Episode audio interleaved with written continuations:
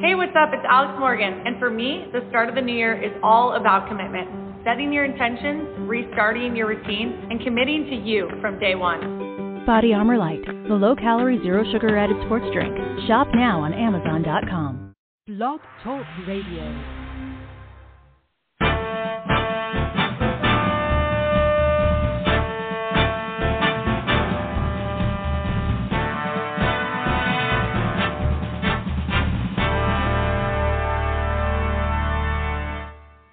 Hey, everybody. It is June 6, 2022, and welcome to Big Blend Radio's Military Monday show. So, every first Monday, you know, we have military historian and author Mike Guardia. He's an award winning author, not just an author, an award winning author who has over 21 books out on the shelves. Like, seriously. Wow. Yeah. Hmm. Uh, he's also a U.S. Army veteran, and he's also named Author of the Year uh, last year, 2021, by the Military Writers Society of America. You may have seen him on the History Channel. Uh, really, Mhm. very cool show. Uh, it, and I think we can still see him there. But here's really an important thing. His latest book is out. It's called The Combat Diaries, and I hope you all get it. Uh, it's called The Combat Diaries True Stories from the Front Lines of World War II.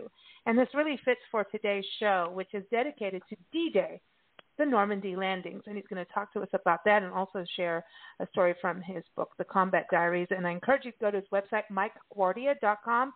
Also on Blend Radio and TV, you can listen to his past interviews.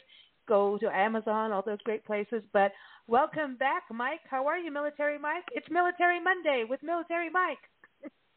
Hello, ladies. Always a pleasure to be on the show, and I'm doing great. Good. Good, good. Uh, You know, we're in Lubbock, Texas. I think last time we talked with you, we were up in the Pacific Northwest in the rain, and now we're in like 100 degree sunshine. I know. Pretty cool. And I'm jealous. oh, you're in Minnesota. Yeah. What's the weather Ooh. like? Because, you know, we got to plan our trip up there. What, what's it like? Yeah, it's finally It's finally starting to feel like summer up here. Let's see. Uh, I think the first day of uh, like uh, like full term warm weather we had was last week, where you didn't have to go outside with a jacket or at least a windbreaker on. But uh, Ooh, ooh. yeah, I've been in the uh, been in I I think the lower 70s all day today. So yeah, Ooh, that's Ooh, nice. that's improvement. nice. That's nice. That's yeah, nice. Nancy and I, as soon as the sun comes out and you can feel that warmth, I don't care how hot it is. we- We're like, we don't care how burned we get. Just put us out there. We we need that vitamin D. It's good for you, you know. Um, I do want to go back to your History Channel series that you've been on, which is I Was There, and you were on the episodes about Johnstown Flood, uh, 1889, the Chernobyl disaster, the Battle of Stalingrad, and also the Oklahoma City bombing. I know that Yeah. that series has aired, and hopefully it'll, you know, get picked up again. But can people still watch this on demand on on the History Channel on online, or are they going to do oh reruns? sure, sure. Cool. Yeah, so let's see. It is um, it is available on demand if you have any type of DVR program or TiVo. I know you can see it there. Um, I think any Xfinity customer out there has the opportunity to go back and watch it on demand. Um, it's also available for streaming on Amazon Prime. And Oh. if you go to historychannel.com, um, yeah, I know that you can see a few of the on-demand episodes that way. Uh, there, there are, I know there are a few streaming services that you can get uh, priority access to the episodes on. Ooh, I and, like uh, that. and yeah, and as of right now, um, I know the production company is still in discussions with the network to see if it's going to get picked up for a season two. But everything's looking good so far. So knock on Cool. wood, keep our fingers Yeah. crossed. I really think that uh, it's going to go into a second season. And uh, Awesome. I mean, if the first season was any indication, I mean, I think this series has a very long life ahead of it. I do Mm, too. I nice. do too. I mean, the Mhm. whole series is is fantastic. Of course, we're you know partial to you being on there, but really the whole series is good from what we've Right. seen. And um, Mm. I'm glad to hear about the streaming services. You know, because we travel, Mhm. you know, so full time. So it's like okay, then when you get on your computer, they're like, well. Uh-huh. Well, who is your provider? Yeah. I'm like, I don't have a provider. But Amazon Prime, that's fantastic because then they can go Yeah. watch it on Amazon Prime and then turn around and buy your books. I just, Right. one handy place for Mike Guardia. Uh, so this is great. But the Combat Diaries, uh, today being D-Day, I think it really ties in World War II history and you know, we talked to uh, you were on the show with Combat Diaries, and then also last month on with Doug and Nancy and Christy Wood and our friend Stephen Karen. It was a nice Mm-hmm. big military uh, show for Memorial Month, like Memorial Day, but Mhm. Memorial Month is. Um, and um, I heard you did talk to Doug a little bit. I heard that there was another phone call that we want we want the scandal later, but um, Mhm. you know that was a very cool show. I mean, it was. you know, it's like- yeah, I had fun with I- it. yeah, Hmm. he he's done That's so cool. much, and when I look at D-Day and the history of D-Day, which I want you to kind of give us an overview because some of us may not remember exactly what went down on D-Day and how why is it such a big deal? There's World War II, and then there's these specific Right. highlights. And D-Day, you know, was June 6, 1944, and we're talking Mhm. about the Allied invasion of Normandy, right? So hmm we'll Right. talk about that. But this was like this thing. I mean, I think about Doug, and he was a you know pilot, and then he was on air carriers and all of these things. But then, Uh-huh. like when I was reading Jim Carroll's story in your book, The Combat Diaries, I'm like, dude, he had to be on on on you know a boat, and he's like, I'm gonna barf, you know, he's seasick, and then you know has to Nice. you know Yeah. now fly in, but it's like as soon as he gets on the fresh air, he's like, okay, I'm I'm over that. You know, I can go land here, but like, and then played Yeah. with cows. But well, you tell that story. But there's cows involved. Um, there are. There's cows. Uh, but but what happened on D-Day and why? I mean, because from what I was reading, this took a few years to actually plan, and then got delayed. hmm Right. Mhm. So, what makes D-Day so, so very important is that it is the invasion of the European mainland, and what you had here was a plan to really get a toehold on the European continent and uh, get the easiest access to the to, to the borders of the German Reich, and Mm. uh, there was just an incredible amount of planning that went into that because uh, the Axis powers, for their part, uh, they knew that once the Allies got a foothold on the continent proper, that it was only going to be a matter of time before they could inch their way to the outskirts Mm. of Berlin. So Mhm. uh, both sides had an incredible uh, amount of their war effort riding on the success or or the failure of that mission.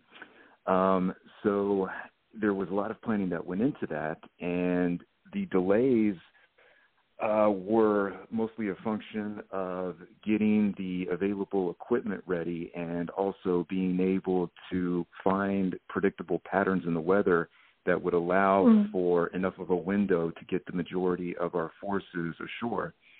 Uh, so the fact that you had so many of those moving pieces to take into account and uh, so many actors who were planning so many different parts of the operation and being that you were really at the mercy of Mother Nature herself uh, Mhm. really makes the invasion of Europe uh, just an incredible miracle. You know, Eisenhower himself said that it was the Great Crusade, and you know, by every reasonable standard, I think he was right because you know you had uh, the biggest opportunity for Allied forces to uh, get on the Nazis' home turf and really facilitate the end of the war.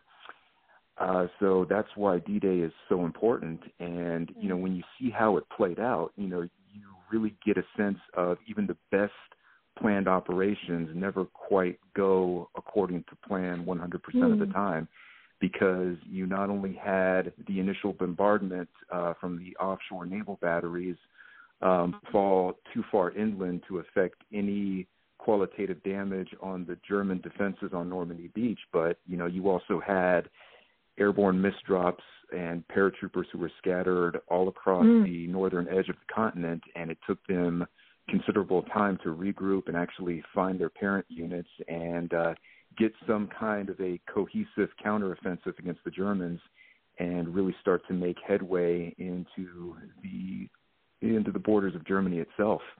Mm. Uh, so yeah, when you take all of that together, it really makes for an outstanding military operation and one where individual initiative and stick-to-itiveness and perseverance really carried the Mhm. day and worked in the Allies' favor. And even Yeah, I- even though it was like the weather changed and daylight, and I mean it was kind of crazy. They had to not only like map what was going on on the with the military and and you know what, what was going on with the Nazis and Germans and you know what was going on, but the weather just kept changing on them. So that has to Right. do with the wind when you're you know you know flying in and sailing in. The weather plays this huge role. So it's pretty amazing how you have this plan and then you just keep going and Mhm. adapting and adapting and that that resiliency you know? Amazing. Right. also well your the, your forces are split you know? And so maybe the germans have most of their forces on attack not defense. And so while our forces are trying to defend we had to have something to go out there to shut him down basically and so you're splitting forces it's that's a hard decision to make i wouldn't want to be the commander who goes oh let's take you know, 30% of our forces over here on defense and put them on offense. mm. You know, that's kind of a harsh, that's a hard decision. Yeah, it is, but in a lot of ways, I guess that is the reality of war. You know, because uh, the, uh, the Yeah. the situation on the ground a lot of times tends to be very fluid, and you know, you're in an offensive stance one minute, and then hours later it can change to a purely Mhm. defensive stance. Uh, so there's a uh, yeah, so there's a Yeah. a lot Crazy. of real time planning and real time decision making that goes on and uh you know your enemy's back can very quickly become his front um Mhm. yeah which uh which makes it all the more um impressive i think that we were able Yeah. to sustain the forward momentum of the of the allied attack for as long as we did you know minus the small hiccup that we had in the battle of the bulge with the ardennes counteroffensive Mm. right right and then yeah also it, when we look at on the american side well so rommel was in power like on the military side under hitler right so rommel was off doing his thing and then we had eisenhower who was not president yet so we were under franklin roosevelt at that time right uh during d day Uh-huh. and so correct this was this really like Eisenhower's mastermind, but then if you look at his allied forces, so it wasn't just him; he had to work with these other countries to make this happen. Right.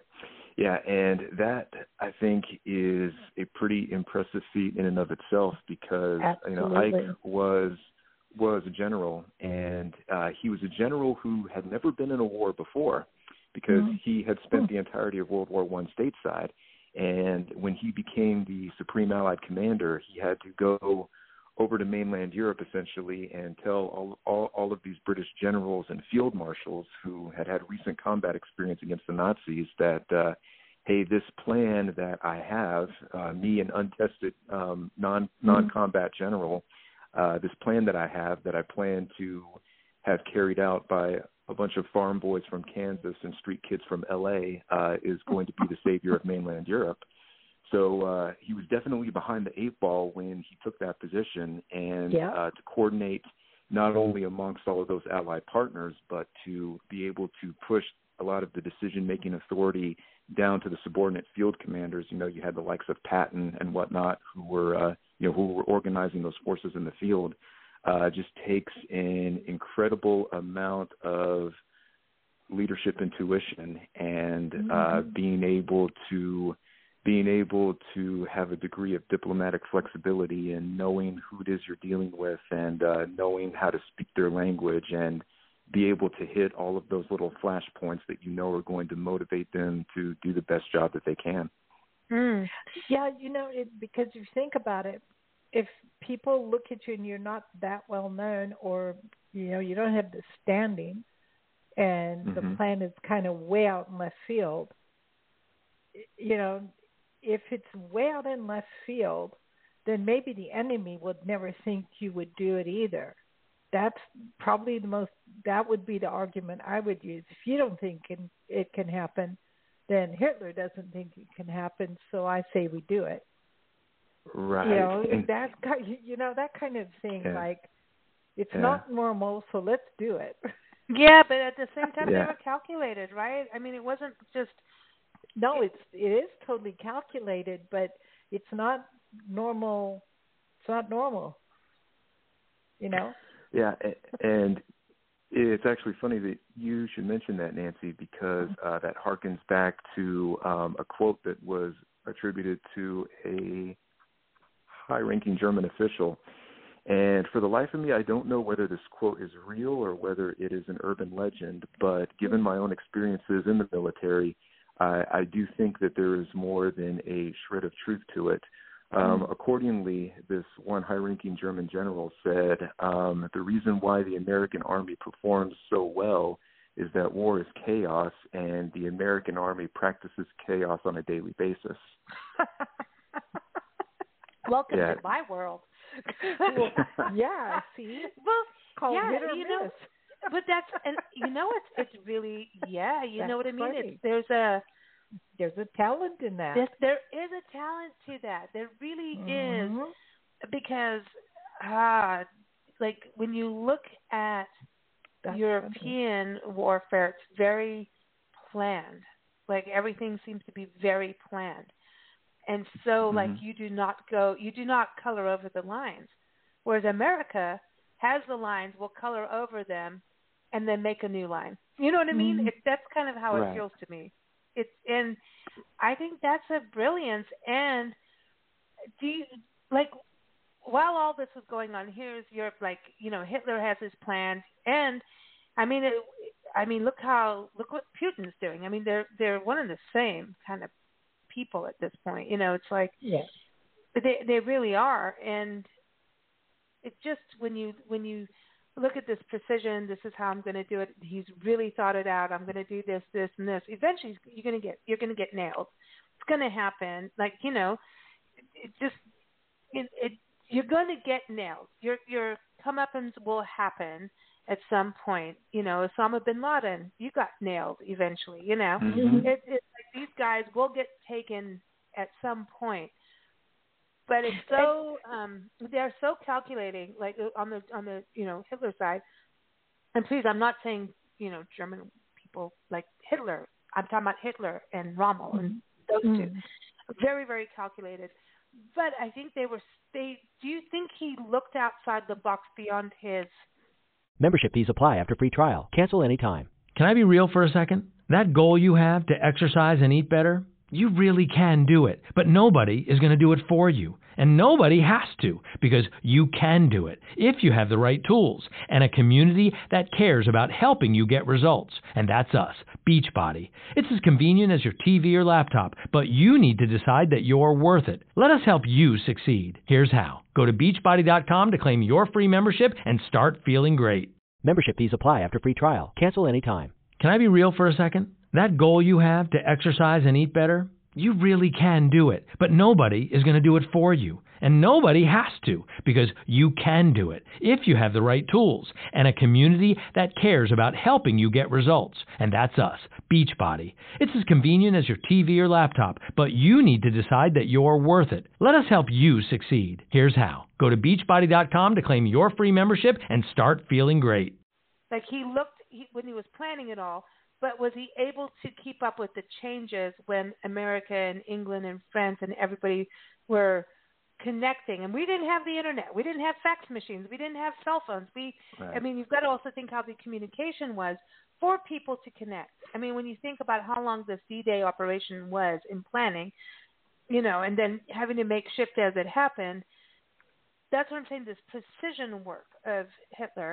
And then at the same Mhm. time the rest of the world or the allied forces gathering together it's kind of interesting do you think hitler was just so did he did he know like did he realize he's going down at some point well i mean he took Well- himself out but you know what i mean Right. Yeah. Well, I think by the time he finally realized what was going on, it w- was too little, too late. Because if you take a look at everything that Hitler did throughout his rise to power, and uh, even his outlook on life before he actually became the head of the Nazi power, you know, he he, uh, he fits pretty much every standard every standard textbook definition of a clinical narcissist and mm-hmm. a clinical sociopath. Exactly. So you know, w- when you have someone who is a qualitative narcissist and a qualitative mm-hmm. sociopath, mm-hmm. uh, it is very hard for them to see anything beyond their own subjective reality. And getting them to change course, um, even for the sake of their own benefit, is like throwing darts against a brick wall. It is just not going to stick. Um, so, you know, one of the things mm-hmm. that uh, was his undoing, and I know that I'm painting a very broad stroke when I say this. Is that uh, you know he did not want to admit when he had made a mistake, and he yeah. ignored the advice of his most seasoned generals, and uh, you know continued to uh, make these hasty decisions that were not well thought out and didn't mm-hmm. really consider the second or third order effects. And you know, it was only when he got the stunning realization that hey, the Soviets are at my front door, and mm-hmm. I have the Americans and the Brits closing in from the west. Uh, you know, hey, game over. The only the only uh, acceptable outcome in my mind, and of course this is Hitler saying this at the time, you know, is just to you know save the last bullet for myself, and uh, if that doesn't kill me, I know the cyanide capsule will. Wow. So, so you yeah. know, that's the great realization that you have been wrong for so long. And something made him finally face the fact that he had made so many bad decisions. And even the idea, okay, let me take myself out, is egotistical. Is I mean, that's an ego move. Right. Yeah. But I'm glad he did it. See, I I see Putin right there. Sorry, I do. I just see Putin right there. I do. I see him there. I see Putin just being exactly like on that same road of like I'm just going to keep going and keep and and and everyone's starting to argue about that too and it's like mm. ah you know, I just I hope we get some unity in this world like soon because I think this is part of why I really wanted to do this show of D-Day was not just celebrate those who really were part of that and, and those who have fought in World War II from start to finish, everyone that was part of that. But like we need to look at what happened in World War One and Two and look at it right now. I'm just saying. Right. I just I just really feel that we have to look at that and like where did it get us, you know, and how many people mm-hmm. sacrificed their lives and you know, you sacrifice, you know, we just had Memorial Day. The Memorial Day is for those who lost their lives. Mm-hmm. You know, it, it Veterans Day for those who are still alive. Memorial Day was, was for those who lost their lives, and in World War II, many did, and many sacrificed and were tortured and and all kinds of horrific things. And we go to Vietnam, and as we keep going through all these different wars, like we've got to take a look and go, how does that affect not only the soldiers, men and women, and those the the contractors and the medical crews, but how does that trickle down through families? So I just hope that part of this show today, I, I hope people realize, like, man, these Don't people going it. out there on D-Day, man, they had some cojones. I'm sorry, we're in Texas. We can say cojones, right? When we're in Lubbock, of course. we can. of course. Say that. I always say that whenever we get to the Southwest, that word comes out. So you know, and, and we're in cattle country, so you know what I mean. But yeah. we get to say that. But you know, I, I just I just hope that um we look at this. I mean, I just it just war is so harsh and so real. And we, we really, really have to watch who we elect. We need to do our homework. Mm-hmm. We need to know who mm-hmm. we're putting into office all the time, every time, at the state level, at the community level, at the country level. And we want people with level. military experience too. Very important. Well, so, yeah. well, we want people who have done some kind of community service, not mm-hmm. the ego person. Mm-hmm. Because those are the dangerous ones. Hitler Hitler was the ego person. And you can take the the you can take his personality and you can see it in other people. And you know, those are the ones you don't want to elect ever. Mm-hmm. Right. That's our opinion. So everyone's got other opinions too. So you know, it's it's, it's just an opinion, but we got to look at you know the men and women in World War II. That we talked about that being the greatest generation, right, Mike? and Mm-hmm. we're at that turning point of generations. Um, Jim Carroll, in your Mhm. book, was part of that great generation, and Correct. since passed. What five years ago he passed. Um, Yeah. And was from Minnesota, so Mhm. not far from where you are.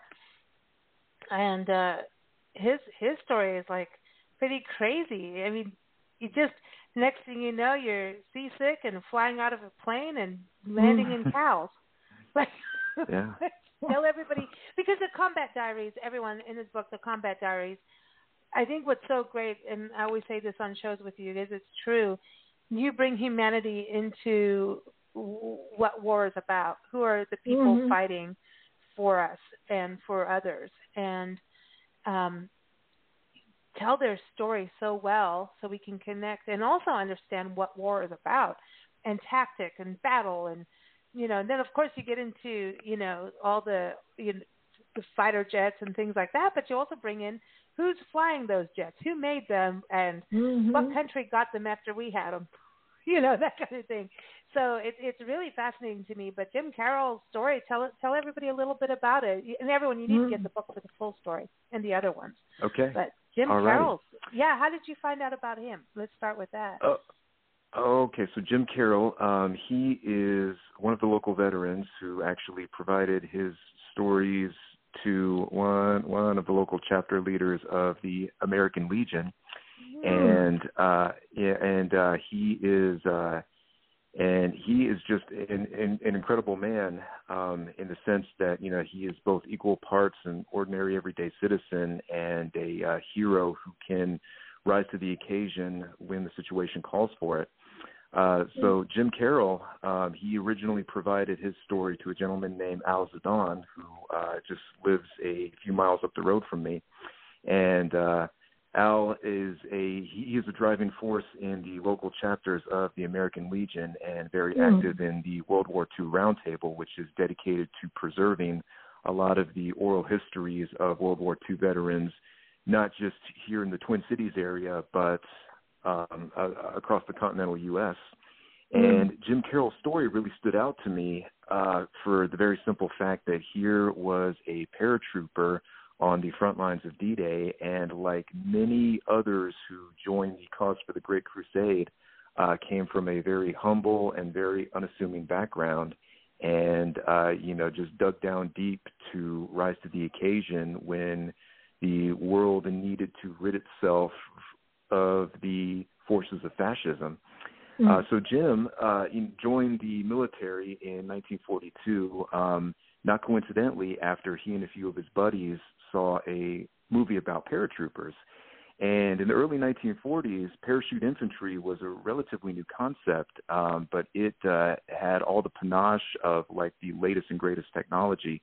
And uh, you know that was really the elite of America's fighting forces at the time. You know, here you were taking a soldier, throwing him out of a perfectly good airplane, and uh, Mm. using the silk canopy to make him slowly descend to the ground. And this was done to achieve a concept that was called vertical envelopment, and you know where you could essentially place um, a frontline fighting force right in the middle of an enemy formation and facilitate its destruction without having to, uh, you know, plow too heavily through their frontline defenses using ground forces exclusively.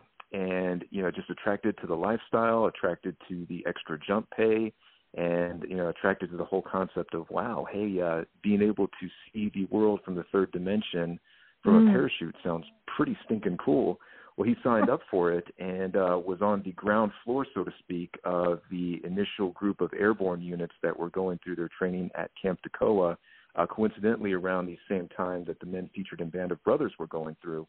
oh and wow he's assigned, of course, yeah, he's assigned, of course, to the 101st Airborne Division, you know, which uh, uh, by most standards, I think, was the premier airborne infantry unit in in America's war effort, and uh, trained up in England uh, to to prepare himself for the uh, for the Allied invasion of Normandy.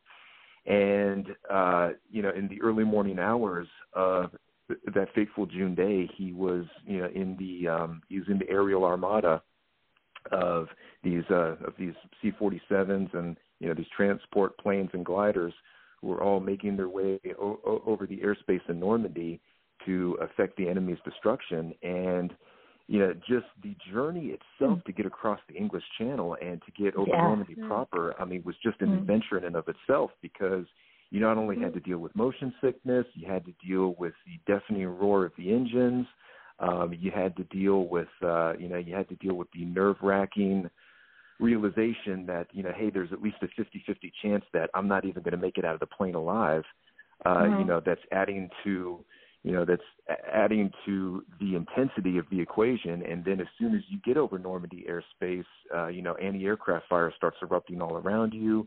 You know you mm-hmm. have shell bursts that are exploding mere mere meters mm-hmm. from the door that you're supposed to jump out of. You're seeing planes to your left and right getting blown out of the sky. And you know once you're lucky enough to make it out the door you know that blast of cold air sobers you up. And as you're floating to the ground you're seeing all these tracer rounds coming up from the ground and you're thinking to myself my god i hope one of those tracer rounds doesn't hit me before i i, yeah. I even uh i even make contact with the ground so you know he of course is among one of the lucky paratroops who makes it to the ground unscathed but uh, you know, once he's on the ground, okay, well, the battle is still yeah. far from over because now you realize, okay, I'm in the yes, middle of nowhere. I really don't. Yeah, I don't have any idea where I am. Uh, some of my equipment exactly. may may or may not have gotten lost on the on the drop. I'm lucky enough to have a sidearm with me. Uh, let me try and uh, meander through the night and hope I can find some of my fellow paratroopers and hope that I don't accidentally run into a German soldier while mm-hmm. I'm trying to find my buddies and you know it, it makes for a little bit of color commentary and I think a little bit of comedic relief, like much needed comedic relief, you know, because you're already on edge. That uh, one of the uh, first living things that he makes contact with and almost lights up with his rifle is not a human being but a stray cow. Dude. Seriously, this is so. And and cows can like you, they can get weird cows with you too. No, they can. I mean, we have our friend that bull. hikes the country yeah. and like really done some crazy Jim Ostick, and he goes, "It's not moo, it's new." Like like no, like because like you know he's ended up in fields of cows where like when you go hiking he walked across the country he's a retired earth science teacher and he walked across mm-hmm. the country on the american discovery trail he bicycled he bicycled the entire perimeter of the country. I mean, done the Pacific Crest Trail, most of the Appalachian Trail. He's crazy. He's a good guy, but he's a little touched. You know, I'm just saying, Jim, you're a little touched. I know you're listening. Um, you know, I mean, I mean this well, but um, he got to Warner Springs. He gets over the fence, and next thing you know, all the cattle look at him, and he's like, you know, oh, basically, cool. oh crap, man, they're gonna get me, and I know I've been chased by a bull. Only Twice. if they drop their head. If they I've just stand chased. and stare, they're cool. But if they No. drop their head, you need to run. To this day, I do not own a red T-shirt anymore. Never, No. never. I have been chased twice in my life by a bull. I don't know what that's about, but like here it is. I he do. lands, and when when I was reading the story, I'm like, oh crap, seriously, you're gonna end up in the field? I mean, like, because now you have to deal with that because they could turn on you or not and be sweet cows, which he is lucky. But but like at that point, you Uh. don't know where your buddies are. Like when you land, you wear Yeah. the gear, but Crazy. where's the rest of who you trained with, who you're supposed to be fighting with, your team, your Right. troop? Isn't that kind of a scary, weird feeling? Of course, yeah, because you know the anti-aircraft fire had had scattered a bunch of the planes. They really didn't Mm. keep their tight. Uh, they they really didn't keep their tight formations. And you know when you have uh, planes that are scattering out for miles and you know dropping uh, dropping folks who were supposed to be in the same platoon and and uh, same Mm. squad even, you know it's uh, it it's it really becomes a chore at that point to try to find where your other people are and uh you know it uh in a lot of ways it becomes a glorified version of Marco Polo you know you just Mm. try and call out in the night and you find one guy and you're like okay well hey I'm in Able Company first of the 506 and uh who are you and where you're from? Oh, yeah, well, I'm in Charlie Company and I'm first of the 504th. Okay, well, we're two guys. We know we belong to the same division, but we're in different companies and we're even in different battalions at different regiments. So uh, I guess uh, process of elimination. We I know you're not one of my guys, but let's see how many more of us we can gather up. And you know, you're just picking up random people as you uh, meander your way through the night, and then eventually you get to a crossroads, and you know you'll have a gaggle of maybe 12 to 24 people, and mm-hmm. of that two dozen, you'll maybe find three guys who are from your unit, and I'm like, okay, well I'll stick with you three guys, and we'll go off in this direction to try to find more of us. And uh, wow. yeah, I mean it just becomes this never-ending game of Marco Polo, but you know, miraculously, uh, within uh, a few days and even a few weeks, a lot of those units had ended up regrouping, and um, hmm. not only that, they had uh, they had set up some blocking positions to attack the Germans who were retreating from Normandy Beach. Membership fees apply after free trial. Cancel anytime. Can I be real for a second? That goal you have to exercise and eat better, you really can do it, but nobody is going to do it for you. And nobody has to, because you can do it if you have the right tools and a community that cares about helping you get results. And that's us, Beachbody. It's as convenient as your TV or laptop, but you need to decide that you're worth it. Let us help you succeed. Here's how. Go to beachbody.com to claim your free membership and start feeling great. Membership fees apply after free trial. Cancel anytime. Can I be real for a second? That goal you have to exercise and eat better? You really can do it, but nobody is going to do it for you. And nobody has to, because you can do it if you have the right tools and a community that cares about helping you get results. And that's us, Beachbody. It's as convenient as your TV or laptop, but you need to decide that you're worth it. Let us help you succeed. Here's how. Go to beachbody.com to claim your free membership and start feeling great. Wow.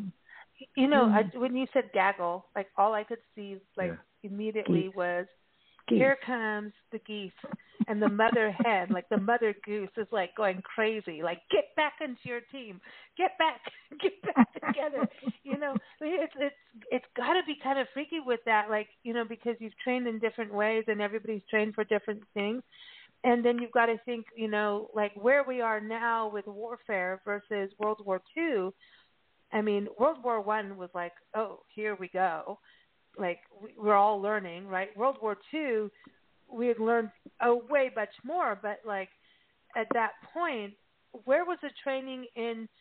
I mean, was it still kind of um, every man for himself, even though you're looking for your your teammate? You know, when you think about that, you know, I'm just just I, I mean, I know we've had other wars and civil wars and things. I mean, we obviously had gazillions of wars throughout the world, but this kind of level of war when we have airplanes and tanks and and things like that was it a little bit different with world war ii when suddenly you do wonder where the rest of your troop is and like how much training did you have to be able to stand on your own if you needed to Right. Well, you know, I think by and large, a lot of the servicemen who found themselves in that position were of the mindset, okay, well, I, I'm about as well trained as this army can afford to make me. Um, so I know I will stand. I'll be able to stand on my own for as long as I can. And you know, if I have a chance meeting with the enemy while I'm trying to find my comrades, well, so be it. You know, I will. I will go down swinging if I have Mhm. to.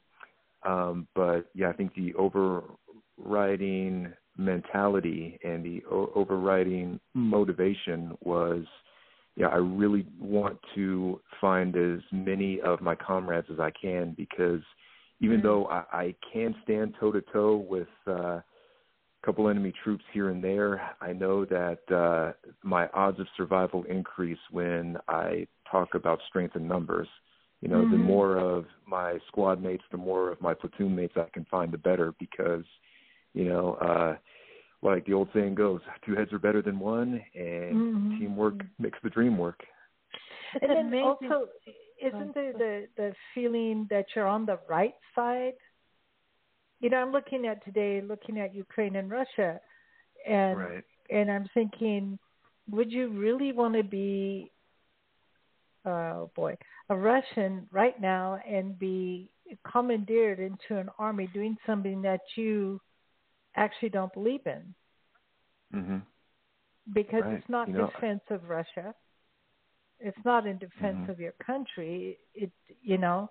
So I think that makes a big difference. Like when you know, it's almost as you you have no choice when somebody's attacking your allies and you're Mhm. next. You need to do Right. something. That's different than oh, let's just go take over a country because I feel like it. Mm. hmm Yeah. Yeah. Yeah, well, I think it does help if you believe in the mission and uh you know that Yeah. you're on the side of right.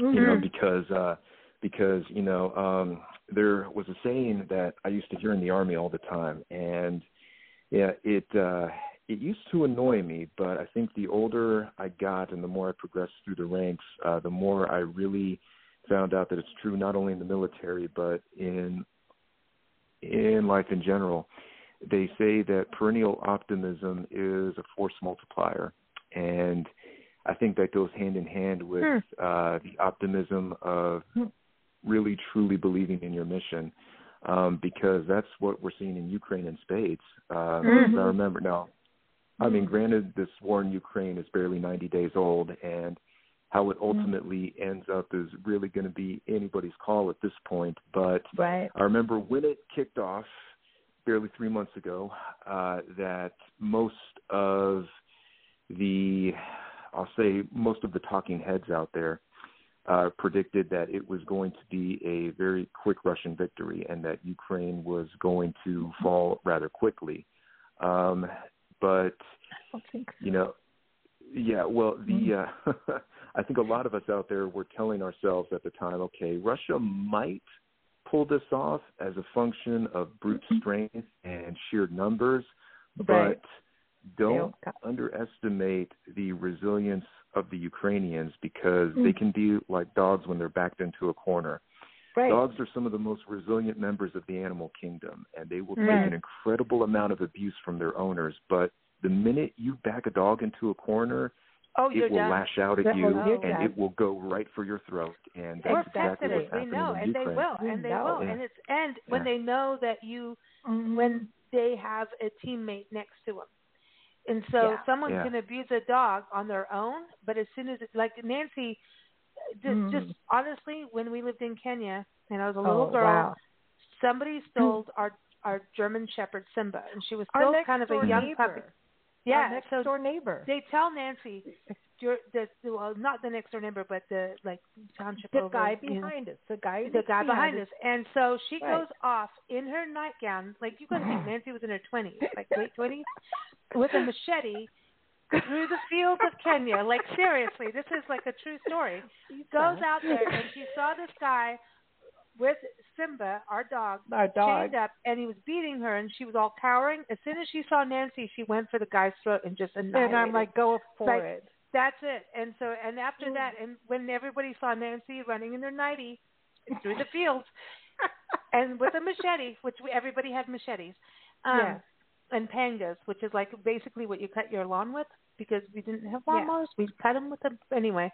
Um, They called her a witch after that. The She was- white witch. Everybody The walked white to witch. the uh, other side of the street when Mhm. they walked by our house, and she was a maganga, which is a, a witch, and she was like Yeah. the white witch of this neighborhood of Karen where we lived. But well, we never had true. any That- trouble after that. Simba Simba would go, but it, it's it when you have a partner, and that goes with what you're saying with this teamwork Yeah. of a troop. Like you, prisoner of war, you can still have your backbone and strength, but you you know you have to conserve as well when something goes on. Right. Like you can't, you don't want to give up everything. If someone's captured you, do you give everything at that point, or do you? You know what I mean? It's a it's a Right. interesting thing of what you do. Um, I do want to ask you that I have a few questions about World War II, and Sure. let's. I want to first one, uh, two on D Day. With this, uh, I was reading about the beaches, the different Mm. beaches. So we have Normandy, right, and then the, the Yeah. Normandy coast. Reading off of Wikipedia, everybody. Utah, Omaha, Gold, Juno, and Sword. Like, were Right. those the real names, or were those like operational names? Those are operational names. Yeah. So, like, why? Like who decided Well- Utah and Omaha and like who like who makes those operational names? Are those the generals or like you know? I Yeah, was because I'm going. it's, There's no uh, way Utah was like a French name. you know? Right. Yeah. It's something the Yeah, opposition so- won't figure out. Right. So what happens is those code names are usually determined by the planning staff. It could be the G3 who would be like the chief of operations, or it can be um, anyone who has any type of decision making authority within the plans and operations uh, staff of a higher headquarters. And um, you know, uh, there are many different reasons why all of these different code names are selected, and uh, sometimes they take a particular theme. Um, sometimes uh, they are re- really just random and arbitrary. You know, sometimes they can even take the names of like wives and daughters of uh, you know who's ever on the planning staff. Um, but uh, they they are always pretty colorful, and uh, there's always a bit of a twist of humor to them. Um, By way of example, I can tell you that during the Gulf War, um, for the units who were on the front line in both books I wrote about 73 Easting, you know, you Mhm. you had those different phase lines across the desert, and all of those phase lines were named after popular beer brands. And then, uh, uh, of course, that. in Sky, right, yeah, and Cool. then of course in Skybreak you had all of the different flight formations, and each of them had a particular call sign, and uh, probably as a as a probably as a bit of geopolitical satire, they gave a lot of those flight formations names uh, uh, after famous petroleum companies. You know, like Hmm. you had one flight whose whose name was Pennzoil, you had another flight whose name was Citgo, and uh, you know. I, I, I can see the sardonic humor therein, you know, because a Mm. lot of the vocal opposition to the Gulf War was that, oh, it's going to be a war for oil, and you know, we're just Oh, doing this, you know, for the benefit of the petroleum companies.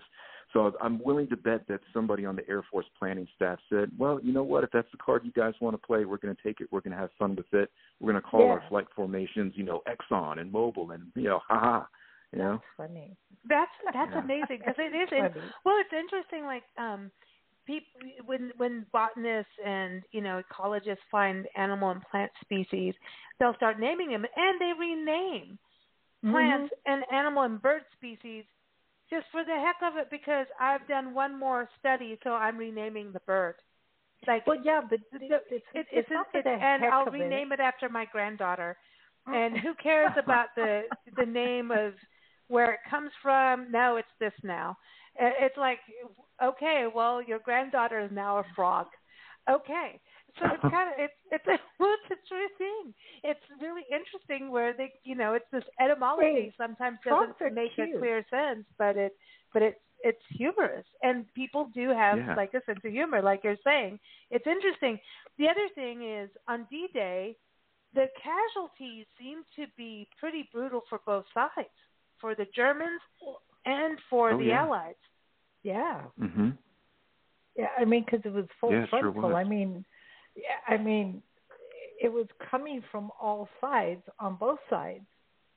But know? it helped the Allies, you know. So it was a positive, but it was like, wow. Um, did this help Eisenhower? Do you think become president with his what he did in World War II? Oh, of course, yeah. Yeah. because when yeah when he was on the campaign trail uh that was pretty much everyone's go to it's like hey here is the architect of victory in europe. And hmm uh when he had made the decision to run for president he was actually courted by both of the major parties. Both the democrats and the Mhm. republicans wanted him to run on their ticket. And i'm just thinking Wow, to myself man what are the chances of that happening today you know not. um Not. yeah no. so uh yeah yeah so he was already a national hero and you know Mhm. it, it it certainly comes as no surprise that uh he won a landslide victory both times in 52 and 56 because Yeah. uh you know i mean there were there were so many people across the country and across the world even who said yes this is the man who was the architect of our allied victory in europe so yeah heck Mhm. yeah we want him to be our president Like I other always said, is- my grandmother was like, he, we wouldn't be free today if it wasn't She for him. loves She just, Yeah. she, I I mean, I just heard so many stories about it. Like, Yeah, and and you have to give him credit for everything that he did. Of course, with everybody else who did what they were supposed to do and did it well. But she Mm-hmm. just was Eisenhower was the he's the person who made it happen in her Mm. eyes. I'm sure Mm. there are others. Yeah, I mean, it there- there's- of course. Others, But I mean, But- he seems to stand out for so many things. I know we did a show on Mhm. him, and um you did a cool video. That was cool, Mike. What you did with the Mm. podcast, by the way, and it's on Oh, Facebook. I thanks, go, thanks. everyone, go on Mike's uh, uh Facebook page, his author page, and check out the video you made of the podcast. And then he puts us all in sepia, and like I'm like, that's know. cool. It's Cool. much We like better sepia. lighting for us. Thank you. Um, but, but I was trying to give it a '70s vibe. yeah, Oh, we like thank you. that. Uh, but but honestly, when you when you look at um what he did, and and you know, I, I even think we did what an hour show on him, and we still didn't even get Mhm. into everything because you know. oh, you've done so and then much. I'm like, I mean, even the other day, Nancy and I drove from Washington State, just north of Seattle, down to Lubbock, Texas, and half of the rest areas we stopped, it was like this is the I, I think it was more in Idaho of all places. It was hmm this is Eisenhower Highway rest stop Mhm. area. And I was like, no way. I was going to text you like, look, Mike, Ike is here. you know, he's Yeah. like everywhere we go now. It's like, okay, Mhm. I get it. You're the interstate man, you know. But it's a, it's really amazing. Like I, I just keep finding, you know, like Fremont. By the way, we've done so much on Fremont. It's, I don't know. If, I, I mean, we'll spend days putting him up on the map. You know, Mhm. it's pretty interesting how certain people have these influences um Mhm. you know in history like you know fremont and and you know we were in oregon with our friend and she says do you know this fremont guy did this and this and i'm like dude you got to go Yeah. listen to our interview with mike. Gotta uh-huh. check this out. You know how these people settle and do things like that's not mm-hmm. settle. He didn't settle. He like helped well i don't know can't he's a whole other character but honestly Eisenhower it's amazing what he did. And like you said like World War 1 he was on the American land and then next you know here he goes you know with World War 2 what he did are you going to do the combat diaries true stories from the front lines of World War 2 like a part 2 because Oh yeah. I, I'm thinking cool. when we were putting the show together, I was like looking at World War II and thinking about all the Huge. books you've written. You know, you've you've done the you know the stories about the tanks and you know the Pacific Theater Mhm. and and just even our recent travels being on the West Coast and seeing you know these monuments and it just really strikes home of the warfare for World War II there, and then you know we've been in the desert where World War II, Louisiana, and all these different places. But it just feels like, and then you think about all the Navajo code talkers, and you think about just how many people really were in this war. Mhm. Like how, like when you think about it, is there documentation of how many people were in it versus like or there's like the countries that were kind of off in tribal lands, but then like I think everyone was in, impacted. Like it was really big. yeah, the whole. When I just think about our travels in this country and how we keep bumping into World War II things, I'm like, this is this is insane. It like, like how the- many places? it Yeah, was like the battle between right and wrong, yeah. So freedom or no freedom, dictatorship versus freedom, yeah, are democracy versus With everything you have on your plate, earning your degree online seems impossible. But at Grand Canyon University, we specialize in helping you fit a master's degree in nursing into your busy day. Achieve your goals with a plan and team behind you. Balance online coursework and in person, local clinical, practicum, or immersion hours as you work towards graduation while leaving room for what matters. Find your purpose at Grand Canyon University. Visit gcu.edu. somebody. Well, I won't name names, but we all know who I'm thinking about. But but no, but Um, it's but it's it's when you think about how this really impacted the world, and we're just talking about America from what we've Nancy and I in our travels lately.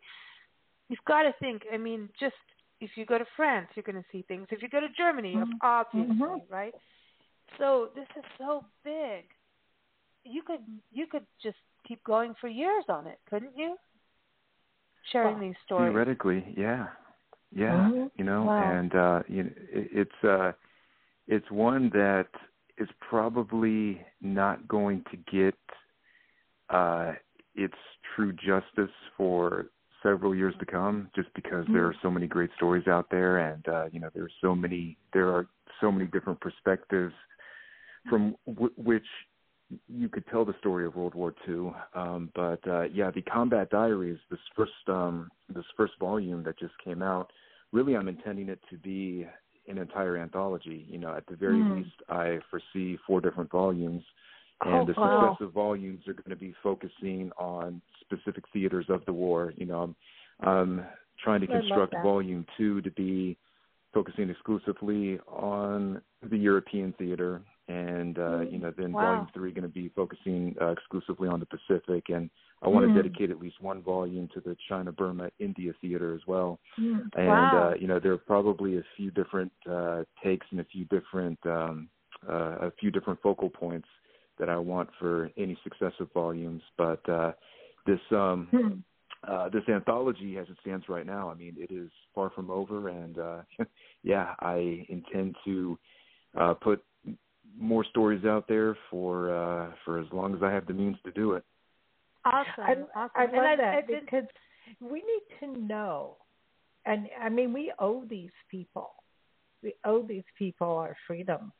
We Mhm. seriously owe these people, and I love what you're doing because um, otherwise Stories. we wouldn't know.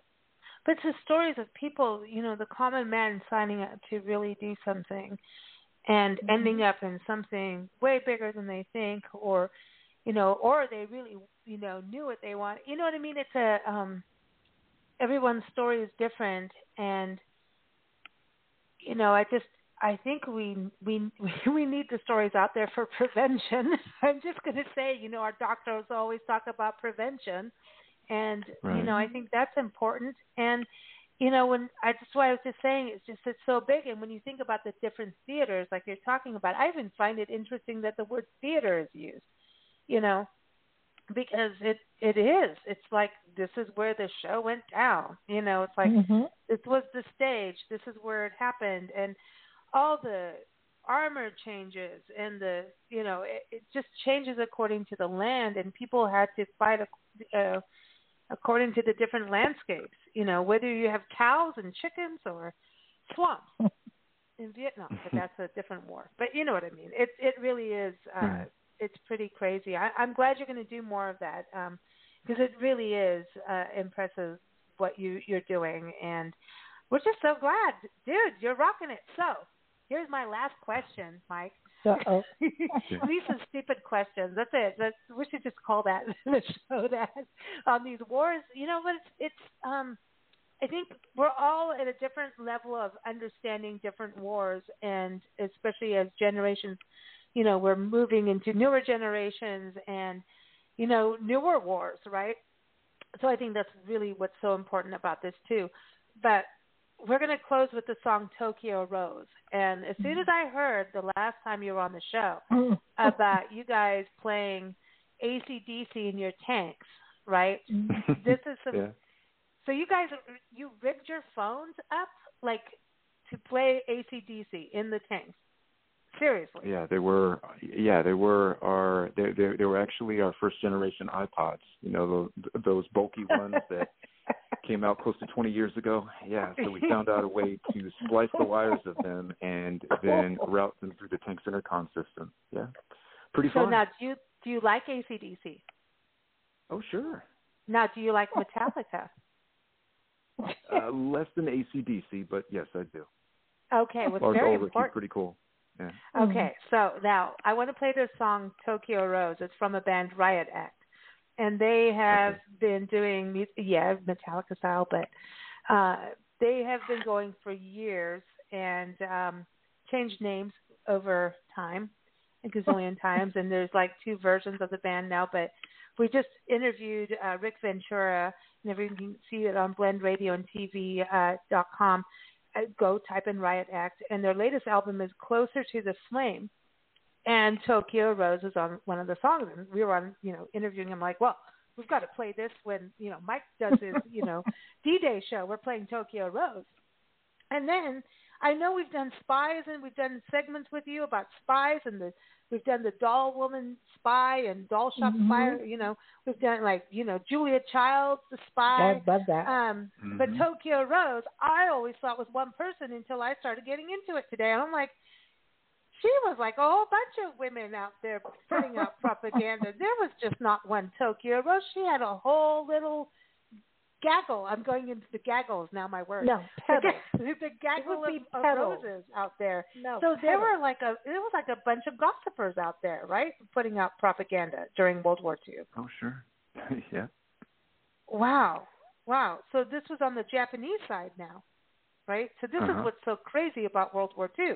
You have Germany doing this now, Japan's doing this on this side, right? So tell us a little bit about Tokyo Rose. It did start with one woman, right?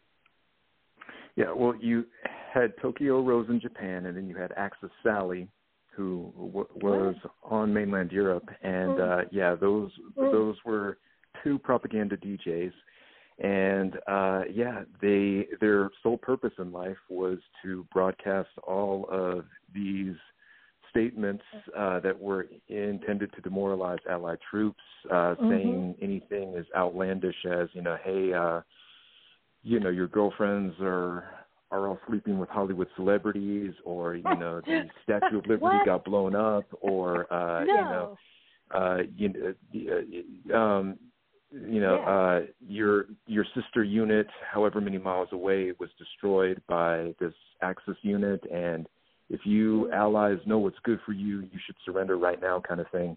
Um, Mm. th- they, you know, a lot of Mm. them were, you know, just so outlandish that nobody really took them seriously, and uh, I think they had more of a comedic value than anything else. Um, but uh, one of the seedy underbellies to that was that, uh, you know, um, what was that? Axis Sally and Tokyo Rose. Uh, On the odd occasion, they actually got some assistance from captured Allied troops uh, because Mm. uh, you know some of the uh, some of the Allied POWs were given special favors and also also given better accommodations in exchange for broadcasting anti-American sentiments over the Mhm. airwaves.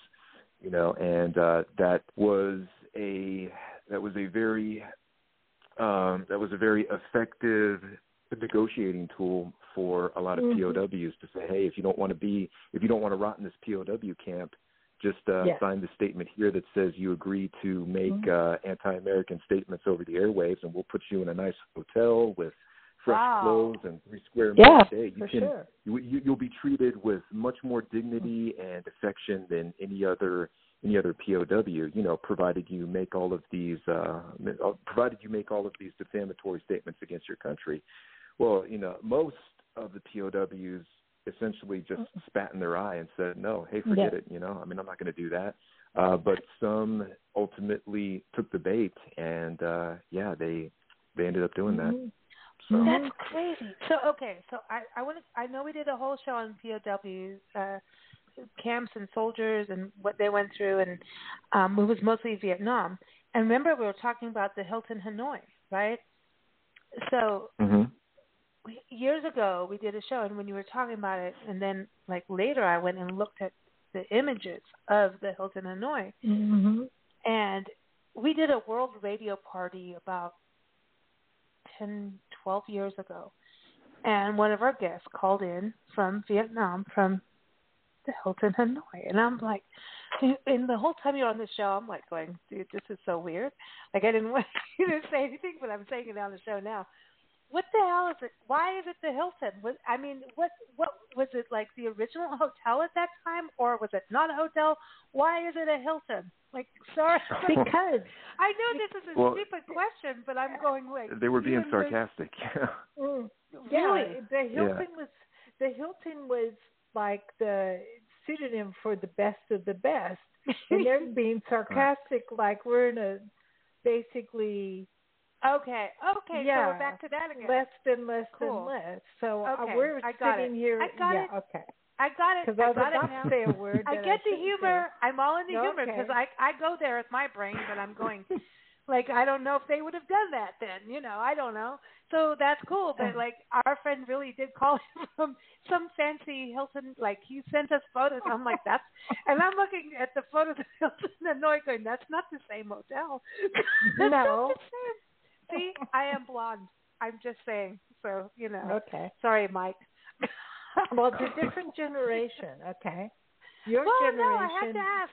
Come on, how many people would ask, right? You know. So there it is. All right, there's there's my Your stupid generation. question of the day. There it is. That's the perfect stupid question. So everyone, keep up with Mike Guardia at MikeGuardia.com. He's on Amazon. I'm never going to live this down, am I? Uh, never. Uh, uh, uh.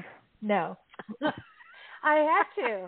I had to ask Dude. that. Everyone, again, the book is The Combat Diaries True Stories from the Front Lines of World War II. I'm really never going to. Mm-mm. Dude, seriously? Oh, well. BigBlendRadio.com is the website. Mike is on every first Monday. The next one is 4th of July, so we're going to do a segment, and um, we're going to talk about the 4th of July, Mike. We're going to learn about that, and I promise not to have any stupid questions. like, the, the tea that they sent overboard before that on December 16th was that tea bags? no, Oh, I know it wasn't Lipton tea bags. I know it's tea bricks. I do know. I do know. Bricks of tea. It was tea bricks. They they did throw overboard on the six. It was either the sixth or the sixteenth of December, uh, when they said, "Hey, that's enough of that." Anyway, that was before July fourth, right, Mike? Am I getting this right anywhere close? Uh Uh-oh. oh, I am in so Uh-oh. much trouble. Uh oh. Uh oh. Uh-oh. Stay we'll, tuned. we'll circle Mike. back to that one. Uh oh. Uh oh. Mike will be back on for our 4th of July show, so stay tuned for that. And here it is. We're going to play Tokyo Rose again from Riot Act uh, from their latest album, Closer to the Flame. Thank you so much, Mike, and thank you for putting up with my stupid question. Thank you, ladies. Always a pleasure. I love you, You lots. take so much care. fun. Take care. You Here it take is, care, everyone. man. Tokyo Rose.